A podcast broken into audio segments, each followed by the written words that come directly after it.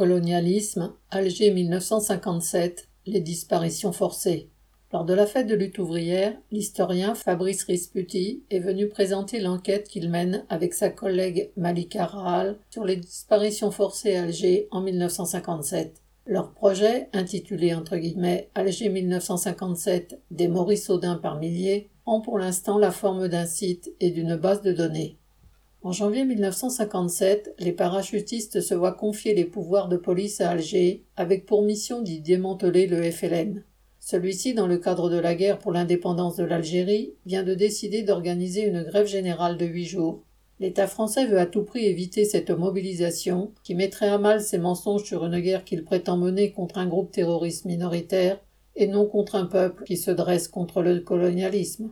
Dirigé à Alger par le général Massu, avec le soutien du gouvernement du socialiste Guy Mollet, l'armée adopte pour méthode l'enlèvement des suspects, la torture systématique pour leur arracher des renseignements, parfois le viol, et souvent l'exécution et la disparition des corps. Les arrestations s'opèrent avec brutalité devant les familles violentées par les militaires. Le but est d'abord de terroriser la population. Des dizaines de lieux de torture et de détention sont constitués. Si certains détenus sont relâchés, 3000 à 8000 sont exécutés sommairement. Ce qu'on appelle, entre guillemets, bataille d'Alger n'a en fait rien d'une bataille entre deux belligérants, mais tout d'une répression immense et féroce.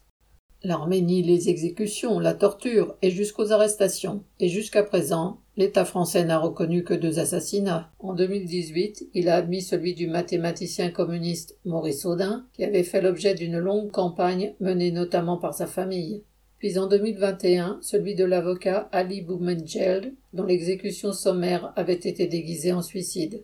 Pour les milliers d'autres disparus, restés dans l'anonymat, les familles qui ont souvent recherché leurs proches avec détermination n'ont jamais reçu d'informations sur les circonstances du décès ou sur la dépouille, entre guillemets. On n'a jamais plus eu de nouvelles, disent-elles.